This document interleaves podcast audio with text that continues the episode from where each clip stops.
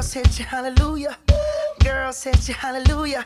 Girls hit you hallelujah. Cause Uptown Funk don't give it to you. Cause Uptown Funk don't give it to you. Cause Uptown Funk don't give it to you. Saturday night and we in the spot. Don't believe me, just watch. Another episode of uh, Softy and Hawk Blogger talking about the Seahawks, man. It's, uh, it's Friday morning. It's early. Uh, I, I'm supposed to be on a plane, but I can't. Apparently, it's foggy up there. I'm in San Francisco. Apparently, it's foggy up there in Seattle. They're telling me it's two hours. So people are going to. It's very it's very foggy, but I think I think what this really was was over at Alaska Airlines saying you can't board the plane, you can't take off until you tape your uh, segment with Softy because that's more important than you getting home. Oh, so you're saying you've got pull, is what you're saying? I do, I do. I actually I actually called the pilot and said, "Hey, man, I haven't talked to Brian yet this week, and we got to get this done. So would you mind delaying the flight for about 15 minutes so we can chat for crying out loud?" So yes, mission accomplished, baby. You and I are going to have a have a talk when I get home. Your wife's not going to be very happy with me. So you're in San Francisco right now, and you're on the way home. I am uh, still tri- still triumphant in uh, in Oh. San Francisco. it doesn't get old, dude. Oh, dude, it never gets old. Are you kidding me? I mean, I think even the Niners, you know, winning two of their last three games against, uh, you know, both against Arizona, right? But they've been pushed to the max for three games in a row. So I think if you're a Niner fan right now, you got to feel maybe a little bit kind of maybe uncomfortable with where the football team is at right now. You really have the right guy at quarterback. Is this defense really as good as we thought it was going to be? Are the Seahawks not going away? I think if you're a Niner fan, you think, hey, man, they're they're going to be a problem, you know, as long as Russell Wilson's there. So I think there's probably, I mean, you tell me you were down there talking to him in person. There's probably some uh, uneasy Niner fans down there, huh? Absolutely, and it, it's definitely about uh, Jimmy Garoppolo. That's that's Yeah. where there's a lot of uh, discomfort. Uh, People are talking about how much he's getting paid and whether or not he uh, he is earning that money. Um, Yeah. At the same time, I think there's the opposite going on where a lot of folks are like, "Oh, Jimmy Garoppolo is terrible." Yeah, Right. See Seahawks fans talking about that now. Right. The guy's thrown for like eight touchdowns and like 750 yards in, in those two games against Arizona. You're not terrible when you do that. Right. So, uh, you know, I don't think he's terrible. I think I think the Seahawks made him look pretty bad, and I think he's Yeah. clearly he is clearly uh, struggles when he's under pressure. That guy makes a lot of mistakes, and he's going to give you a chance to pick the ball off every single Right. multiple Well, times. first of all, I, I I totally agree with what you said on Twitter the other day, and if I'm paraphrasing, and if I'm paraphrasing correctly, then please feel free to jump in and correct me. And I'm looking for some notes, by the way, right now that I want to use in a minute. So just excuse my uh, my mess I have here. But you made the point about, hey, listen, and I've always thought this as well. If you're a Seahawks fan or really any sports fan in general, and you beat a team and you say, well, that guy sucks, well, that just minimizes the effort and the impact that your team had on the opposing team. Well, if he's not very good, if Jimmy Garoppolo is not very good, and if Jimmy Garoppolo sucks, then what the Seahawks defense do, did on Monday night really wasn't that impressive because they're playing a crappy quarterback, right? So I think the more you pump these guys up and the better that we think they are, the more impressive I think it makes the Seahawks defense look on Monday. Now, do I think Jimmy Garoppolo is a top five quarterback in the NFL? No. He's likely not even a top 10 or even a top 15 quarterback in the NFL right now. But is he is he is, is he okay? Is he good enough? Is he a bottom five quarterback in the NFL? Certainly not. So I think that Seahawks defensive performance, what they did on Monday night, would have been great against anybody because the way the front seven played. So I, I think you're kind of minimizing what the Seahawks did defensively when you start taking shots at Jimmy Garoppolo. Well, and it's it's the same people who are minimizing him are the same people that were giving me all sorts of hassles about saying that the way that you beat San Francisco is to Right. stop stop the running game, stop Right. the running game, and force the ball into his hands. And they were all, all saying before that game, yeah, you're crazy. He's you know passing's better than running, and he's he's a good quarterback. And now they're all saying he's bad. So enough about the 49ers Yeah, let's yeah. Talk, let's talk about the Seahawks. So, yeah. um, coming off a bye week, we got some news. Um, it sounds like Ed Dickson is coming coming off IR. They cut Jamar Taylor, and now it sounds like he's going back on IR. Uh, Yeah. Has that been confirmed yet? We just have reports of that, right?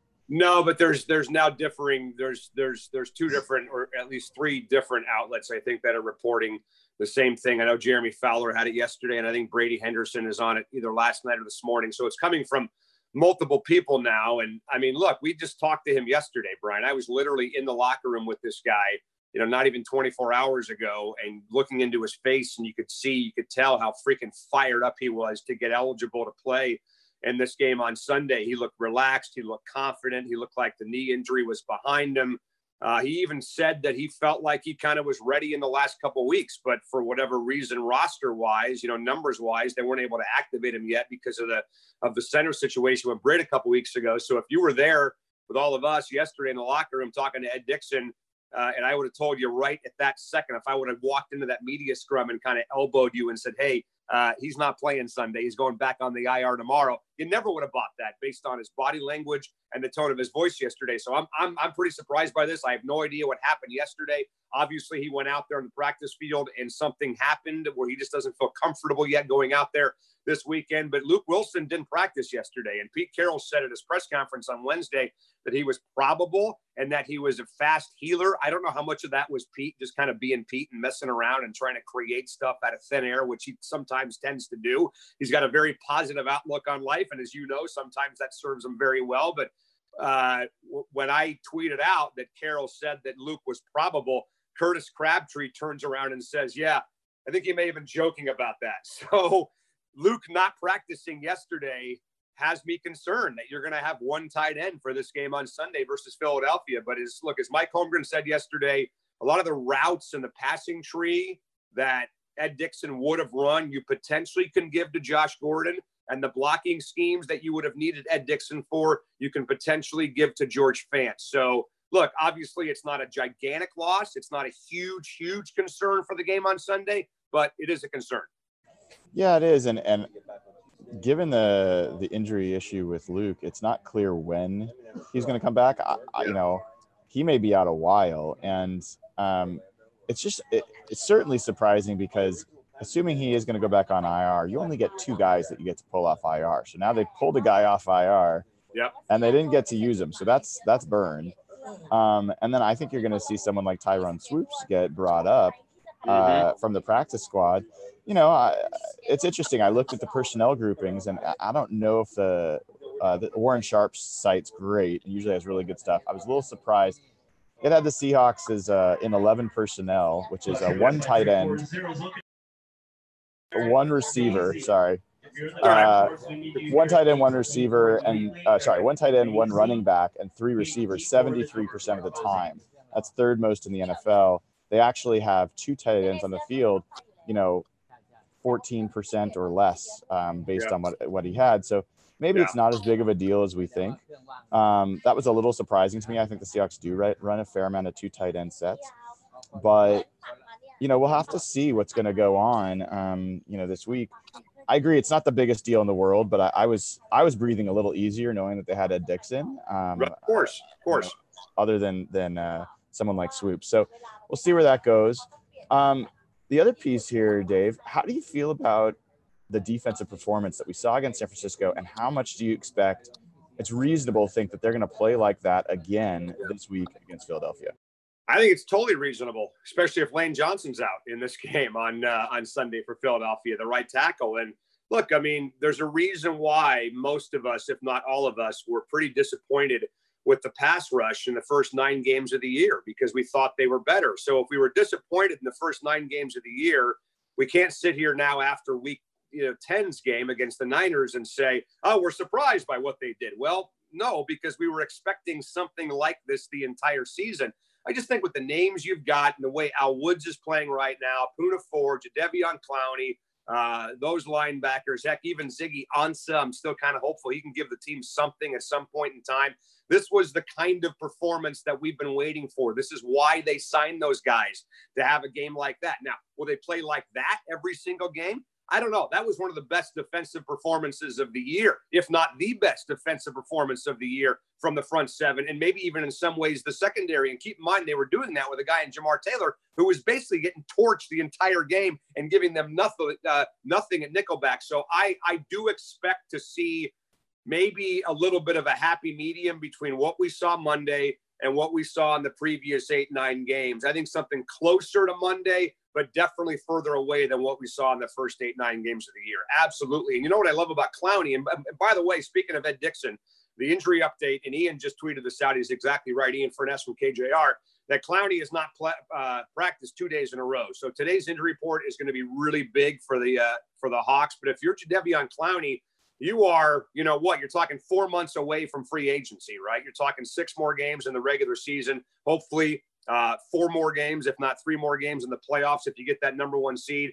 He's he's seeing the light at the end of the tunnel right now. Clowney is. So I would think that his motor is going to go up a couple levels. This is the time now, right now, for Jadeveon Clowney to show the NFL what he can do because he's that close to being eligible for that next fat contract. Yeah, I think you're right. And I, I don't know, I, maybe I'm mistaken, but I thought Clowney was on the injury report before the 49ers game. It was not practicing most yeah. of that week. So I'm not worried. I guess I'm not worried yet about the mm. Clowney stuff. Um, I hope that that's uh, for good reason, but I'm pretty sure he was not practicing ahead of the 49ers game. So I, am just assuming this is veteran rest yeah. days that they're taking it taking it easy with him. Um, That's two days in a row, though. I mean, that I, I, have to go back and look at the injury report from before the week of the Niner game. Here, I've got it actually right here. This is uh, Clowney. Yes, you're right. Clowney on November 7th did not practice.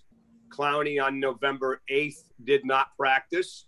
And the Friday before the 49er game, Clowney was where is it? He was limited on the Friday before the Niner. That's what game. I'm expecting to see. Yeah, is, yeah. he'll be limited okay. today. That's yep. that's what I think Good they're call. doing. Good call.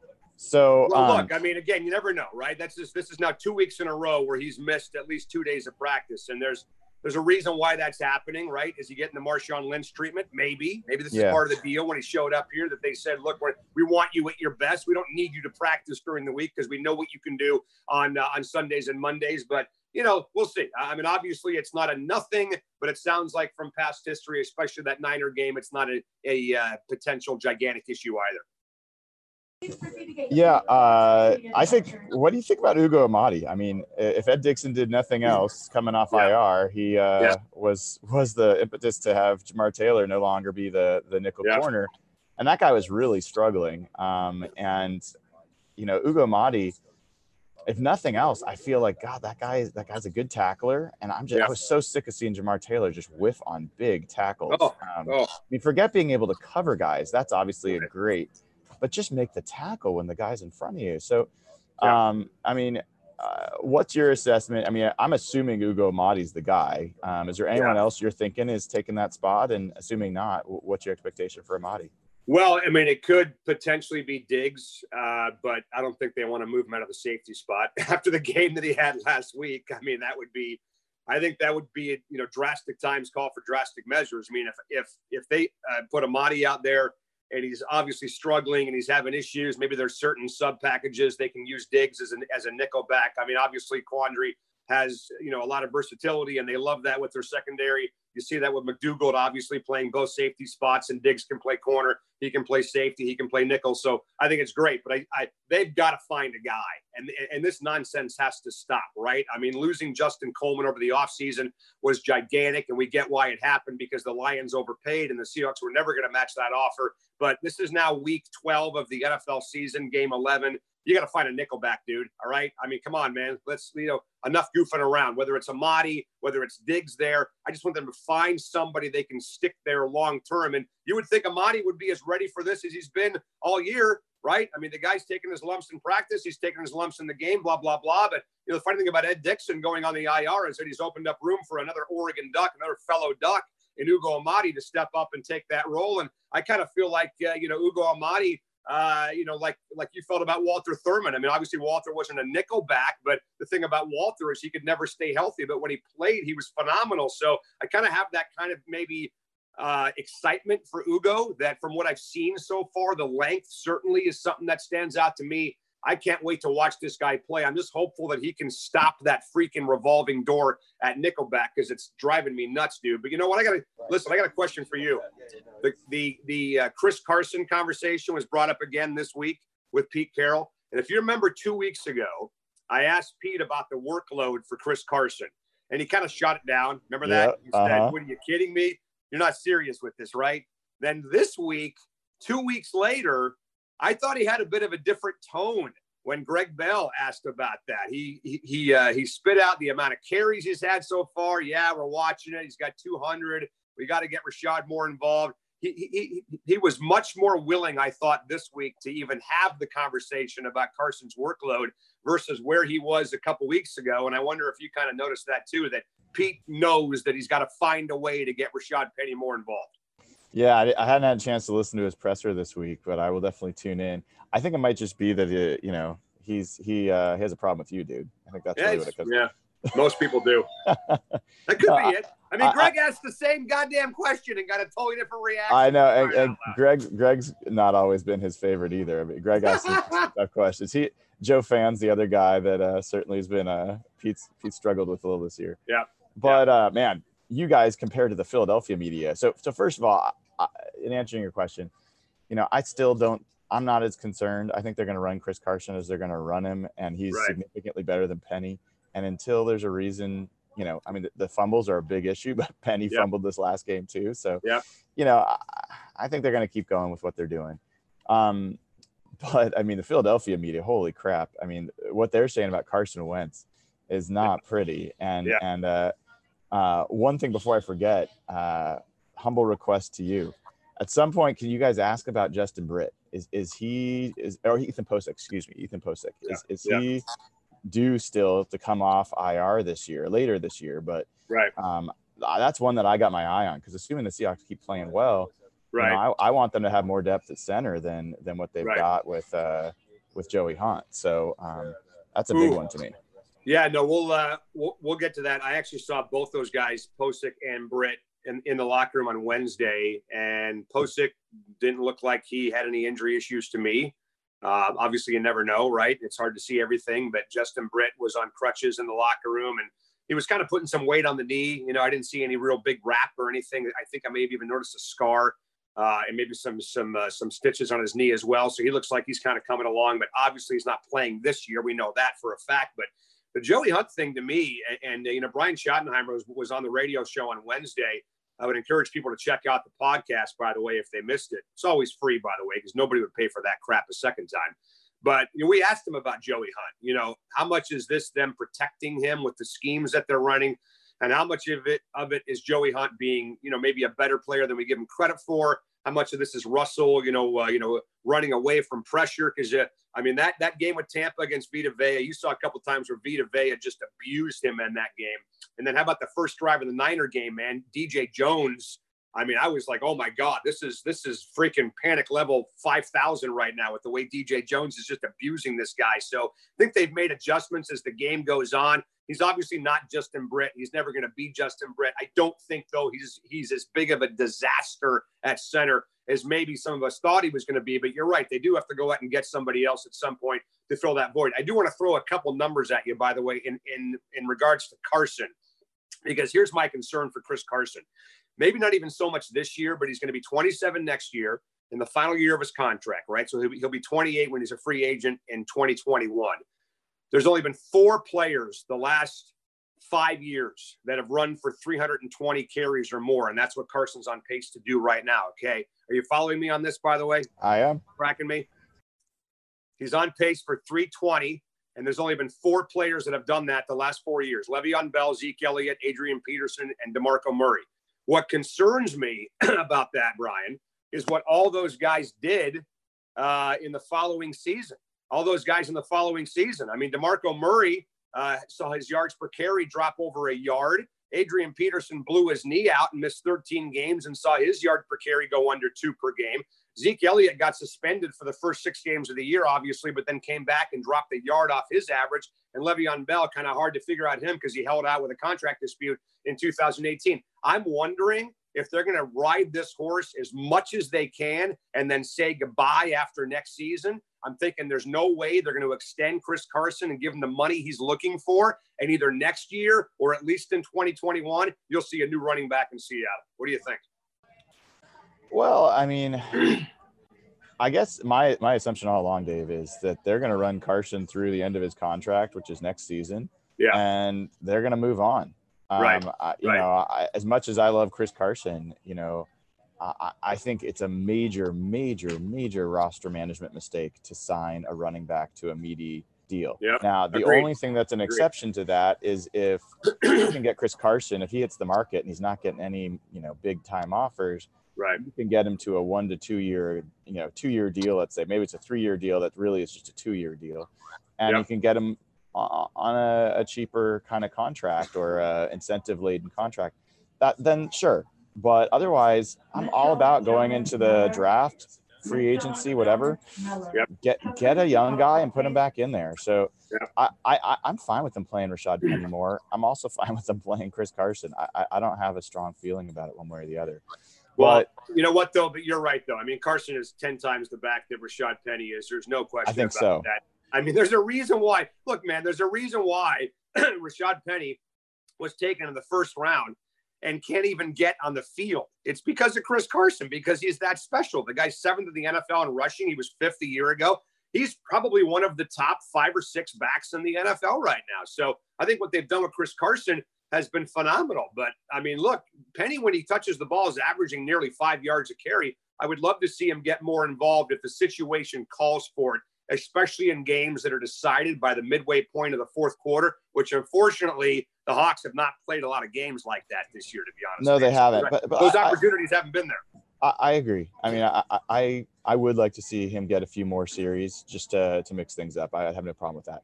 So Yeah. so let's talk about the Eagles game before we, Yeah. kind of wrap here. So, um, interesting game. Like there's there's a number of Seahawks fans, even some folks in the chat right now are talking about worrying about this as a trap game. Yeah. Trap trap games to me are when you're facing like a really bad team and you're worried you're Right. gonna drop one. The Eagles are not a really bad team. They're five and five. They're one game out of their division race.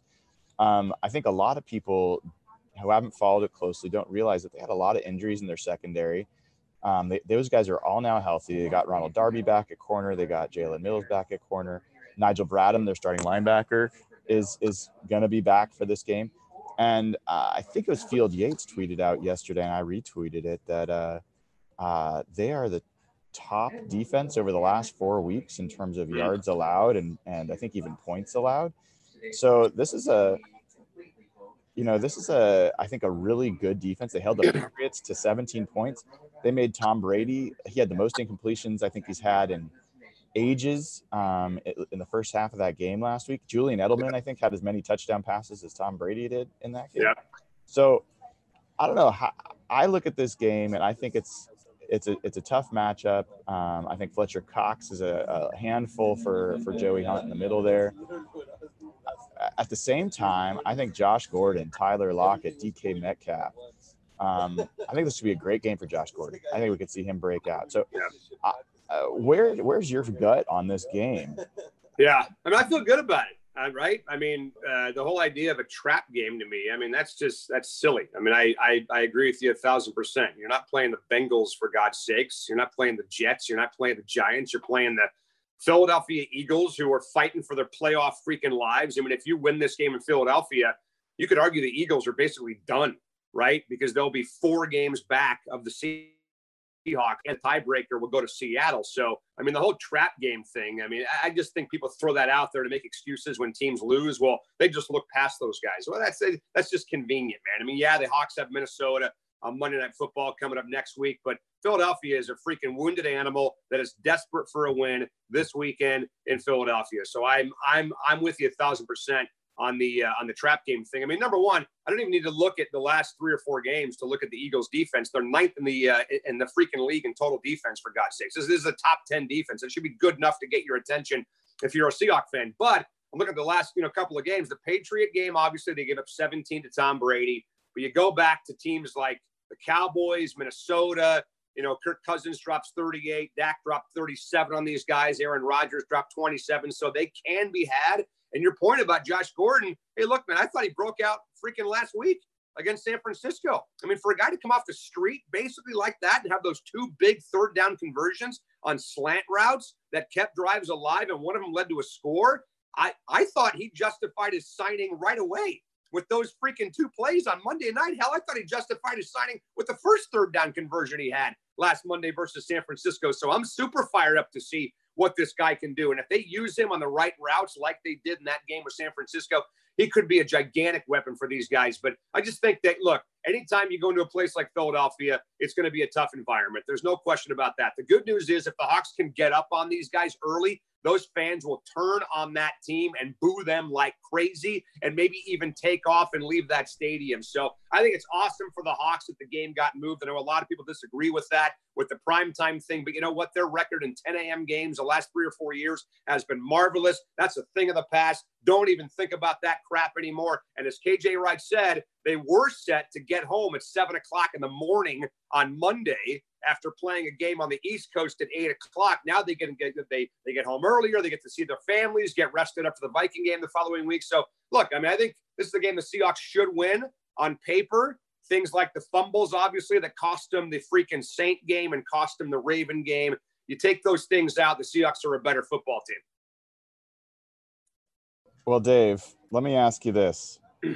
Uh, when's the last time that the Eagles beat the Seahawks in Philadelphia? You want to guess? Oh God, the last time the Eagles beat the Seahawks, it's got to be 20 years. Yeah, it's uh the Seahawks have won the last four games that they've played in Philadelphia, dating all the way back to 1998. There you go. So, hey, how about uh, that? 21 years. I'm sorry. It was, was 1989 is the last time the Eagles beat the Seahawks at home. Yeah. so yeah.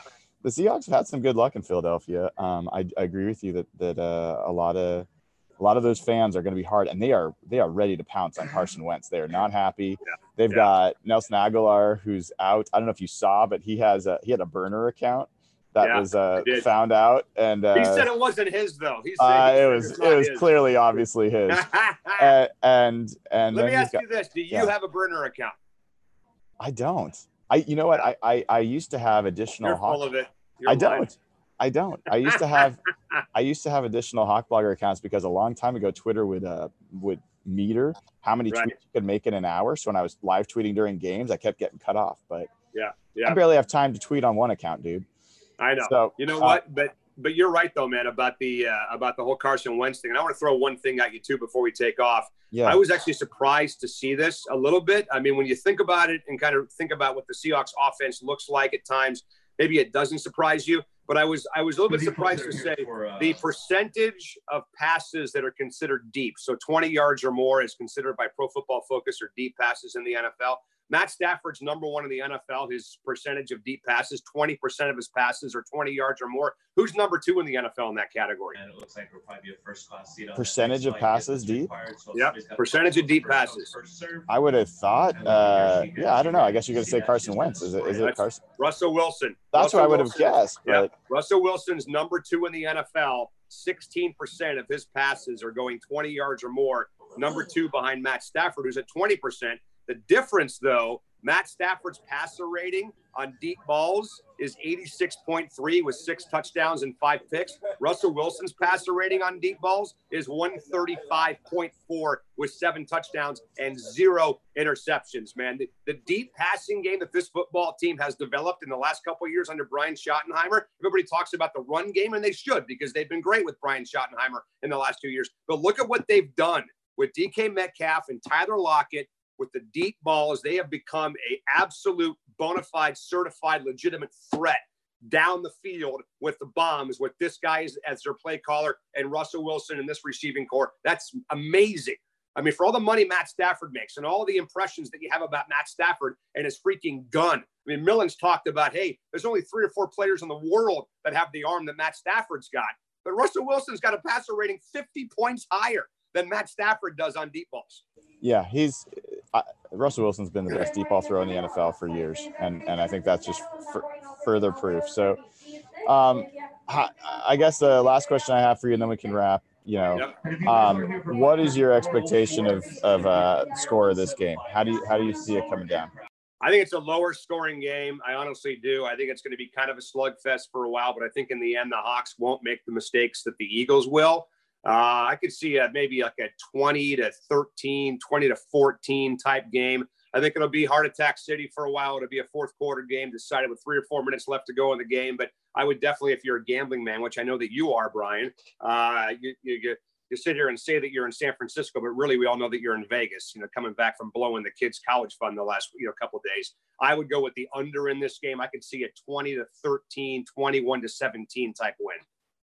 Yeah, it makes sense. I uh, I got a I got a feeling that the Seahawks offense is going to break out. Um, I, I, have, I have the Seahawks going for over 30 points in this game, which would be a big, big deal.